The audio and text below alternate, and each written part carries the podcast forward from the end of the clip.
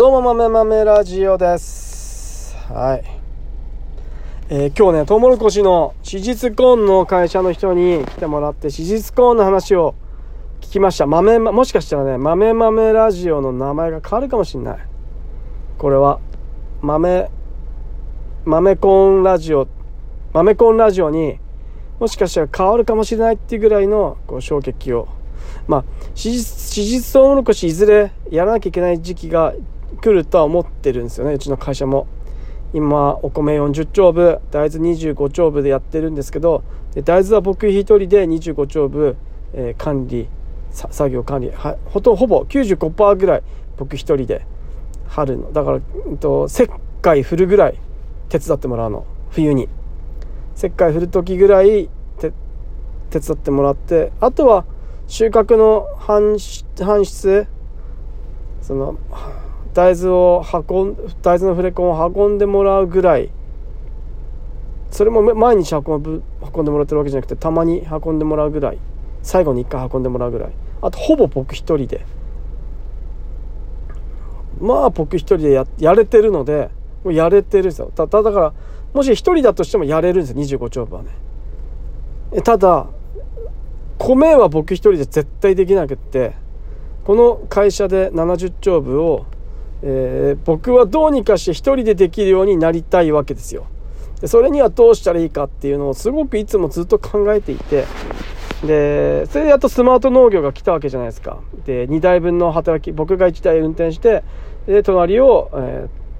トラクター別のトラクターがあ耕し隣の補助を別の無人のトラクターが耕してくれる追従してくれるみたいなやつができるようになってくるともうこれはもうやばいですよね。これやばくないですか？やばいんでこれがこうもし来てそのその後こう来てうまくいくようだったら多分僕こう一人で70丁分できるんですよ。ただ稲70稲含めはできないですよ。稲はやっぱねできないですよ。一人じゃ。40丁分でもしこれが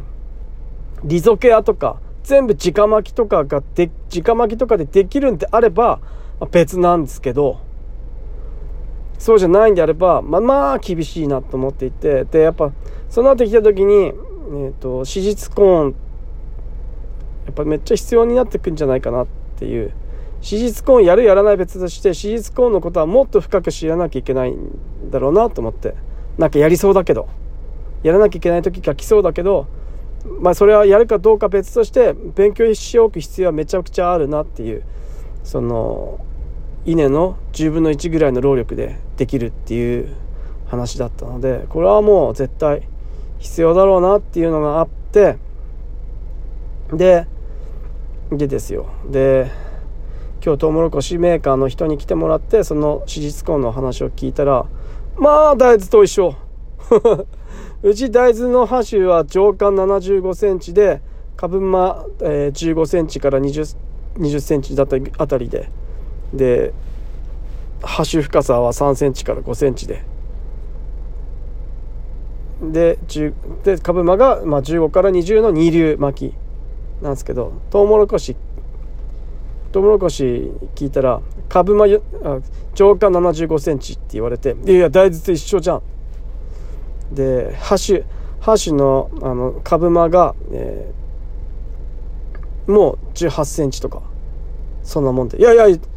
一緒じゃん。大豆と一緒じゃん」でで二流巻きじゃなくて一流巻きってああなんだ目皿変えたらもうできんじゃんみたいな。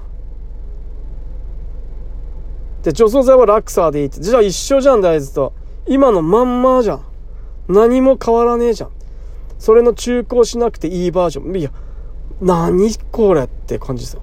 めちゃくちゃ何これなわけですよ。でただ肥料がめちゃくちゃいるっていう。一旦あたりオール14100キロ。100キロやべえだろと思って。100キロすげえな。いやいや5倍ですよ。大豆20キロ使うんで元声まあ僕はまあ追肥もするんですけど。トウモロコシも追肥もするんですけど。追肥する量はまあ大豆よりちょっと多いぐらい。うちは6キロから7キロから8キロぐらい。追肥するんですけどでトウモロコシも8キロぐらい追肥尿素追肥するって言ってたんですよね。でだからすげえなと思って。100キロやばと思ったんだけどでもこれここでなんか何がいいかっていうと、まあ、このね肥料高くなった時に肥料どうやって何100キロもどうやって掴んでよってなった時にまあまあ堆肥とりあえず大豆に影響ないぐらいの堆肥2トンとかは本当は堆な堆肥5トンでもいいって言われてるんですけど堆肥5トンも入れちゃうとその後の大豆とか稲とかがむちゃくちゃになっちゃうので堆肥2トン。で押さえておいてででそこで多分大事になってくるのがあのなんだろう。あのおで肥料。だからおでの肥料がどれぐらいなのかっていうのを僕はちょっとねこれを今後知りたいなっていうふうに思ってます。今肥料めちゃめちゃ高くなってきててで資源焼却して終了のおで肥料があるわけですよ。もう使われてない全然使われてないもったいないおでの肥料があるんで。でおで肥料を使って米とか使っ作って食いたくないみたいなのって、まあ、安全安心の中の安心の部分ですよね。そのデータとしては安全なんだけどもそのおで肥料使おうが関係ないんだけどイメージの安心の部分。安心の部分に関してその人間のイメージ的な部分でおで肥料で作った米なんか嫌だなみたいなのがあるわけですよ。なのでそういうのが払拭できるまではいずれはねもうだって使う使う以がなくなるわけですよ。だってもう手に入らなかったらねやりようないんで。いつか絶対あるものでやんなきゃいけない。もうじゃあ何すんの？死ぬの？って話。食い物なくなくなったら死ぬの？って話なんで。食い物なくなるよってなるんで必ずそれを使わなきゃいけない日は来るんですけど今後このまま入らなかったら。なんか現状いつか戦争終わってそのその後上手くなるみたいなことを適当なこと言う人いるんですけど分かんねえからそんなこと。これから良くなるだろうみたいな観測する人なんかマジ終わってほしいって思うんだけど。そんな意味ないじゃないですか。これから良くなろうだろうって思って。そんな明日じゃあ1000万円自分なんかポッケに入るかもって言ってるのと一緒じゃないですか。明日なんかどうなるか分かんないんだからさ。良くなるっていう想像で生きてたらうまくいかないわけじゃないですか。あの心の持ちようはうまくいくって思って生きていかなきゃいけないけど現実として対策としてはうまくいかなくても大丈夫なような対策を知っておかなきゃいけないっていうのはめちゃくちゃ大事だと思うんで。でそれにおいてやっぱねおで肥料を米には使えないのでイメージ的に使いたくないっていうその米食べたくないっていう人がいっぱいいると思うんで、えー、スイートコーンの飼料用の作物にはおで肥料を使うのはいいんじゃないかって多分このラジオでも何回かこう言っていてでその話をトウモロコシの人にトウモロコシ会社の人に言ったら、まあ、もうそれはもうちゃんとデータ取れてうまくいくようになってますって言われてたんで、まあ、そういうのはなもう当たり前だけどちゃんとそこら辺は対策されているんだろうなっていうのは感じたんでああそうですか分かりました。でこういうのを、えーと、例えば市とか県とか、えー、分かってる人は分かってるんだけど分かってない人は分かっていなくってだからこういうのを農家からもこう説明していかなきゃいけない。農協さんにも。市とか県とかの人にも。分かってる人だけ分かってるっていう状態なんでそれをこう分かってない人たちにもこうアピールしていかなきゃいけないっていうのがあるんですよね。で、それをアピールしなきゃいけないなと思ってて。で、これでおでん肥料がどれくらい安いかちょっと僕はわからないんだけど、例えばおでん肥料を使うことで何か補助を受けられるみたいなのはもしかしたらこれから出てくるのかもわかんないし、出てこないのかもわかんないけど、出てきてもおかしくないなみたいなところはなんか感じるんで、おでん肥料のことをこれから調べていきたいなと思っております。今日はトウモロコシ会社の人に来てもらってトウモロコシの話を聞いて聞いたら、めちゃめちゃ大豆とほぼ同じ栽培の仕方じゃんって思って。で、えー、中古もしなくていいって。なんか逆に中古するとダメらしいです。なんか倒れるって言われました。中古すると倒れるって言われたんですよね。だから中古はしない方がいいらしいです。で、だから、畝立て箸はどうですか？って来たら、畝立て箸もできればしない方がいいですね。で、その表面排水のことについて言われることはあるんですけどって言ってたんですけど、いや、でも僕はなんか表面排水した方がいいなと思うんで、した方がいいなと若干の高低差はつけたいなっていう気持ちはあります。ちょっとでも表面排水防ぐためにっていう感じなんですよね。なんかこれで脂質コーンがうまくはまれば、えー、10丁分20丁分30丁分はまればその分米少なくて済むんでで米少なくなったらもうそこにはねもうね咲き誇れでいいじゃないですか。秋田も咲き誇れ田んぼは咲き誇れだけにしましょう。マジで。多分リゾケアもいいんだけども多分めっちゃ高えと思う。リゾケアの種子にあのまぶすの。薬剤まぶすのってめちゃくちゃコストかかると思うからなんだろう。結局全部金持っていかれるんだと思うんで。だから僕はねだから多分なんかなあれだと思うんだよな。トウモロコシに行きそうな気がするんだよな。まあでも分かんないですね。僕だって枝豆に行くと思ってていつの間にかあの秋田県がネギに行ってたんでもうネギに行くのかよっていう感じでしたね。ただネギがね枝豆じゃねえのかよ。ネギなのかよ。ネギ枝豆で秋田一番取ったのになんで鳴かず飛ばずなんだろうと思ったら秋田県いつの間にかみんなネギの栽培に走ってた。で分かるんですよね。ネギに行くのなんか話を聞いたらすげえなって腑に落ちて。なぜネギにみんな行くのかって。やっぱ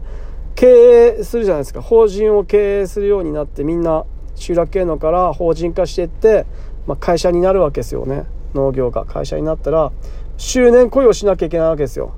ただ秋田冬仕事ないんですよね。ってなった時にやっぱね枝豆じゃなくなっちゃうのってやっぱり。僕は大豆との兼ね合いで枝豆がいいと思ってたんですけどやっぱ冬場作業ない人たちにとってみたら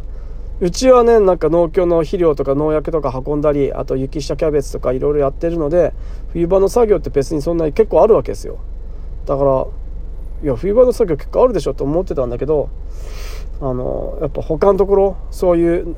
農協の肥料運び農薬運びもない雪下キャベツもやってないってなってくるとやっぱね枝豆だけだとやっぱダメで。で結局なぜネギにするかっていうとネギはもう雪降る直前まで収穫できると。で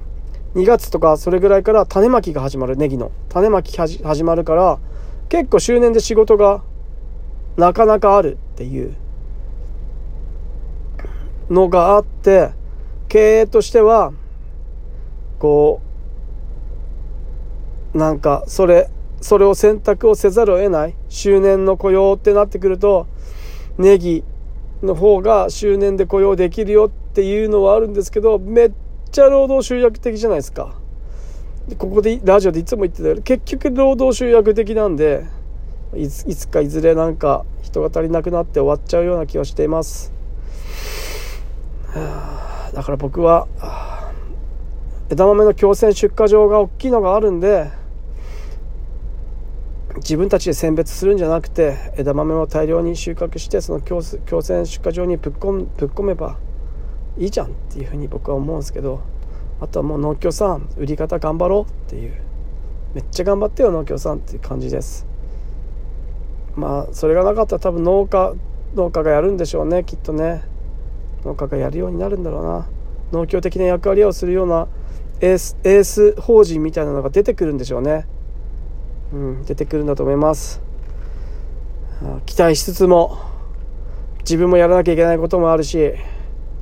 そこら辺いろいろ難しいですけど多分今後は周りの周りの農業法人ともいろいろこう連携をしてやっていかなきゃいけない日が来るんじゃないかなと思っております。以上。豆豆まだねまだね年配の70代の代表隣の会社と一緒にやってなるものかっていう感じなのでうちらね下の世代はあのどうやどうやろうが別に仲良く周りとやろうが何の何のあれもないんですけどまだ上の人たちはねあの自分の縄張りみたいなものをめちゃめちゃ意識している人たちなので、はい、合併っていうのもねすげえ大変なんですよね。まあ企業の合併でさえね M&A とかもめちゃめちゃうまくいってなかったりするじゃないですか見てると。だからまあそういうものなんでしょうね基本的にね。自分たちのテリトリーを課されたくないっていう縄張り争いみたいなのは多分自分のこう存在意義的なものに直接関わってくんでしょうね。自分の居場所を奪われる可能性自分の家取られるみたいな雰囲気になるのはめっちゃわかるんで、えー、だから別に一緒にね合体しなくてもただ手を取り合うだけでいいんだけどそれすらあんまりしない感じなのでそういうのがうまくやっていけたらうちらの世代はやっていけたらいいかなと。でうちらの世代にいきなりないきなりなった時にそれがいきなりやれって言われても無理なので今の時から今からしっかり準備していきたいなと思っております。多分ねこういうのは秋田じゃない他の地域はバンバンうまいことやってるんだろうなと思います。秋田のこのまだまだこの田舎の封建的な閉鎖された空間の中で、えー、やっていくにはなかなか課題が多いですけど一生懸命頑張っていきたいと思います。以上ママメラジオでした。じゃあねまたねバイバイ。